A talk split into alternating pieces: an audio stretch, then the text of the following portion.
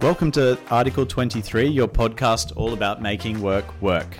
Before we get started today, I'd like to pay our respects to the Gadigal people of the Eora Nation, the traditional custodians of the land where we record the podcast today. We pay our respects to their elders, past, present, and emerging. Thanks for joining us here on Article 23. Uh, I'm James Hancock, and as always, I'm joined by the CEO and founder of Moi, Rhonda Brighton Hall. How are you, Rhonda? Welcome. Uh, thank you. It's very nice to be here. Delighted to be alongside you Sounds good. So we have a format. We stick to the format. Uh, we're gonna most ha- of the time. Mo- I mean, yeah. We're, I said we do it, and Sort we're of. already off track. No, we're not. But basically, we always Yes. try to cover two topics that are all about um, or around work, Yes. and also someone that's doing great work or a really cool kind of news story. yes. Great. I've got a warning on this podcast, not to scare people away. I hope they keep listening after this. I know.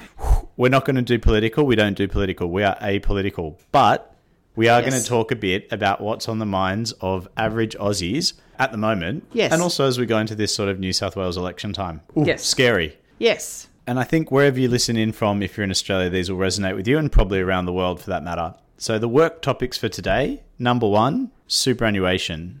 Very Cool. topical, constantly on the news at the moment. Yes. Cost of living, the Yes. pressure, and what I've called the unique worries of one. Yeah, I think that's a really good topic. It's actually we everyone gets lost in their own expenses and own reaction to cost of living, but actually there's some people who are much worse off and it's worth having a bit of an understanding of that. Totally agree. And then our good news story is a bit of a bright spark. It's not today someone doing great work, but it's about a whole town doing a really cool job of belonging, connection, and community. And does it have a little feature of the Country Women's Association? It has. I what will I would feel- call multiple cameos from the country, multiple people. There's a photo from one Country Women's Association member. There's comments in there. It's a, just a wonderful story. yes, I, and I feel right at home. Thank you for that. And, Mm-hmm. No and I'll problem. ring my mum and she'll be proud. Love it. Can't wait. And there's you'll be glad to know that in the article I'm thinking about where which sort of broke this good news story, there's even a photo of CWA putting jam and cream on scones. The correct way. The correct way, jam then cream, right? Thank you. That was, Is that right? goes without saying. Yes. good, goes good without- sorry to say it as a city slicker. Superannuation. On this one, right, I reckon people know what super is. It's the money your employer pays into this mystical, untouchable account for the future. Having lived all over the world, as we both have, Mm. Yeah. it is actually a pretty cool thing because it means that the pressure of your old age, you can sort of look after yourself if you're able to. Yeah. And it means that the social security that's Yeah. provided goes to people in need when they're older, Yeah. as opposed to needing to go to all of us. So we sort of can put some savings aside Yep. to be independent when we're older. I think it's a great idea. It's gone on for a long time now. Like, you know, Yeah, totally. And basically, you know, money's going in there. The theory is like markets and money goes up over time. And so Yeah. it's a way to compound for the future is kind of cool, right? And when, yeah, and when you live have lived in countries which we both have, we don't have that social safety net for old or unemployment or anything else. It's it's pretty it's pretty wicked. So this is actually another example, I think, of a good practice. Most countries in the world have this, but it's a good one. Yeah, totally agree. And so we know I'm not even going to bore people with all the detail, but we know that people pay tax in Australia on what they earn. And so what I found out about that, I had a rough rough feeling, but it's around 23%. Yeah. The average Aussie pays 23% of their money away in tax. Cool. In superannuation, that's lower on the money that goes in and what you earn in that account. Yeah, to encourage people to put more aside, to Correct. As Look an after themselves. Now that we're all going to live to be hundred, we're going to need a little extra. Yeah, and so that sort of makes sense, right? Even if you're not used to super, giving someone a bit of a discount or whatever, a bit of a hand to think for the future, great. Yes, But the theory at the moment is what if you've got a heck of a lot of money in there? Yes. Should you not have that anymore? yes, Not get that discount, let's call it. yes. Or should you have less of a discount? Correct. Yeah, that's exactly right, I reckon. So, what we know is they want to put a 30% tax, not a 15% tax, on any earnings where super's $3 million for your balance, where the, the earnings over that. Yep. Number two, though, is that it's about 80,000 Aussies today that that would impact. which on the general population of all people work and, and earn money is Yeah. a very small number of people. Correct. Uh, 0.4 of 1% if you're looking for it. What's your response to the whole concept? Because I reckon it's an emotive one people have on this topic, where I'm like, yeah, It is emotive, and I think it'll be a generational impact too, which I think Yeah. is really interesting. So I think the first reaction is I did find a lot of the humour pretty funny. it is very funny. What It did is what did you very see? funny. T- tell the people what you saw.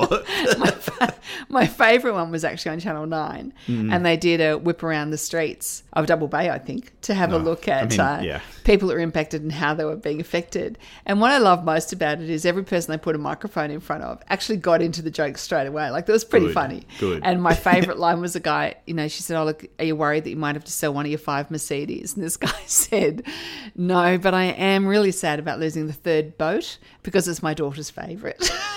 That's pretty funny, It and was it pretty might have funny. not even been a joke, but and if someone's walking around talking to you at like 7.30 in the morning and you're already able to make i love the fact that there was i interviewed about 10 people they're all Yeah. very funny so it's like that that's a funny suburb yeah, it is. It is. No further comment from me on that. but so you've got that. So you've got people having a bit of fun of it. People that are like tax the rich. People no one's that going are to feel like, sad for rich people that's Yeah. always part of the case Yeah. it's part of the selling campaign of putting Yeah. the changes in all, all yeah we get it And as you started the um, piece on what super is, the idea is still decent, which is to try and save money for when you're older, so that you're able to look after yourself a bit better.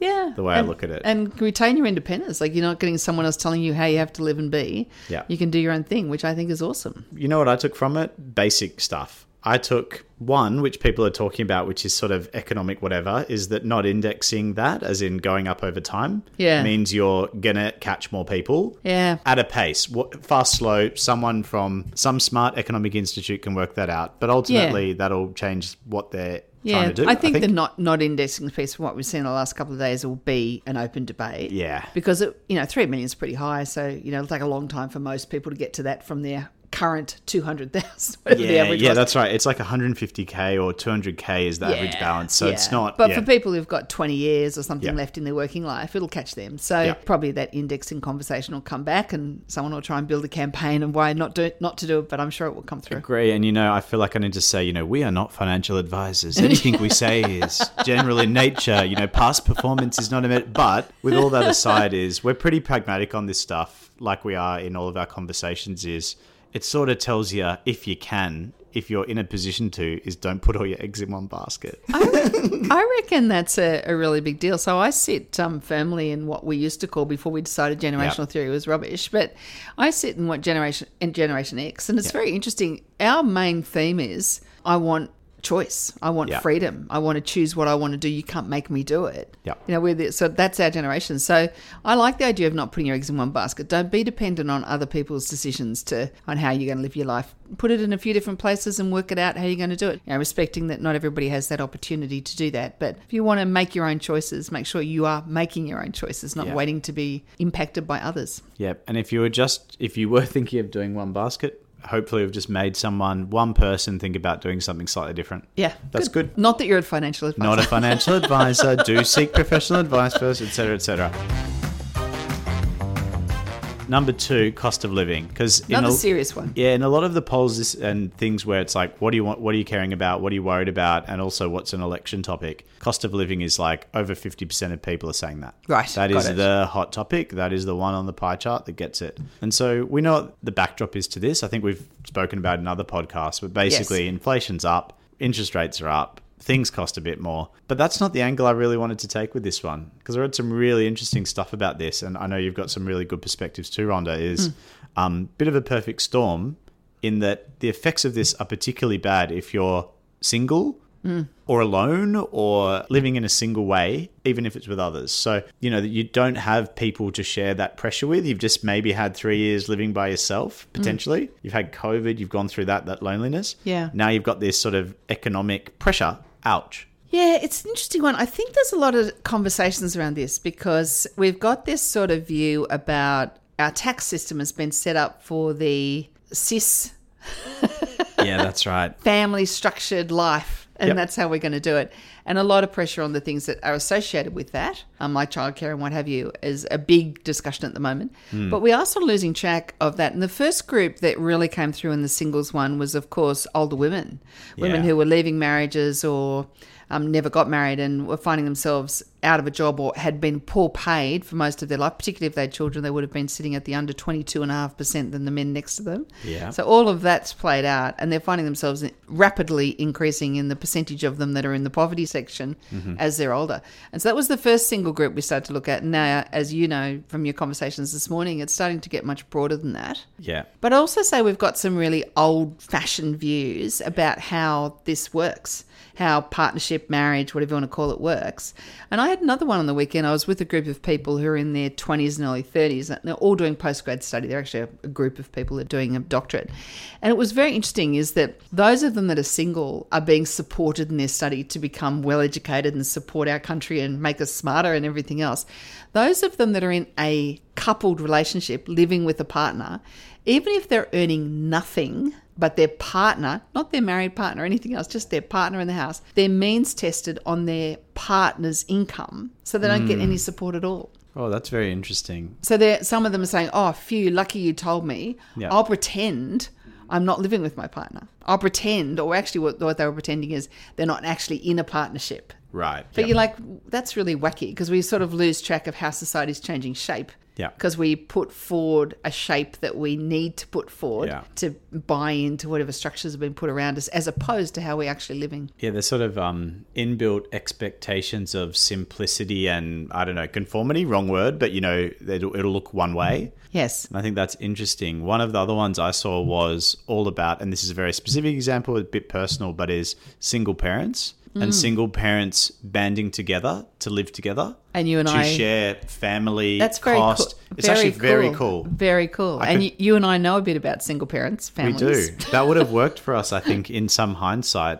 Yeah. We, we went into live with our grandparents, but you know, in 2023, if that was repeated, I reckon that'll work pretty well. So people will change the shape of their family structures Yep. to meet the needs of whatever the taxation and income structures are built for. Yeah, and to live. and to live and survive. Yeah, that's Yeah, exactly yeah. right. So I think this cost of living one is a really good conversation that you've brought up. And I'd love the idea that people are going, okay, I'm hearing what impacts me. Yep. But if we go to elections and things to vote, let's have a bit of a think about how it's impacting all of us because as a society, we are all in it together and we're all impacting each other. So let's be a bit open to the fact that the experience is very different, better or worse.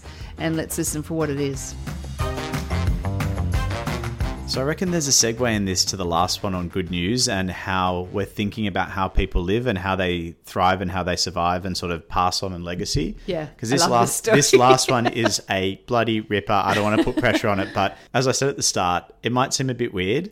It is not a someone doing great work this week. It's a whole community doing great work where they're creating a sense of belonging, connection, and sort of comfort the way that I read it. So, this is a story. It came off Good News on the ABC really cool page if you're not following it already. A beautiful story of this little town about three hours north of Melbourne called Charlton, which is basically gone, we're not getting any bigger. What are we doing to attract people? How do we interact with people that aren't from here? How does it look? And what is our community? And so they're just going literally and metaphorically to town um, on this whole thing. Um, it's literally this thriving place where properties are a bit cheaper. It's the kind of place you want to live and that you'd want to be. Really through for me. There's lots of cute articles about the local motel swimming pool open to the community. Just jump on in. They ran a little music festival. Very welcoming. People that may not have crossed paths Yeah. so happily and deliberately doing so Yeah. to make sure that town of Charlton survives in the future. When I was listening to you talk about it, it was just such a great example of these country towns. And if people haven't lived in them, they Yeah. don't know why it matters. You, and Yeah. you get such a great lesson about it. And like at Christmas time, we went down to Malakuta, which is a very remote town. It's the most reta- remote town between Melbourne and Sydney on the coast there. That is my husband's hometown. And it was just so interesting. That town got crushed under the bushfires, as you remember. yeah. And very hard to get the town back in because they lost so many homes, so they can't have workers for cafes and things like that. Yeah. So little things that we were down there is like you couldn't get a coffee after two o'clock because there was literally no cafe no one staff to help. Yeah. and they're doing the same thing. They're coming together in, okay, how do we want to rethink our town? How do we want to come back together? And the generosity, and, and we're in Kangaroo Valley last week, which is my mother's hometown. Yep. And you start to see how it comes together. And it is very diverse. People have this view of country people, they're all the same, but you've got, you know, the gay couples, and you've got the family couples, and you've got the old people, people, the young people, and you've got the new people just joining because they didn't want to be in the CBD anymore. So you really do have these people who are joining it voluntarily, as well as people, as we saw in Kangaroo Valley last week, that my mother remembers going to school with.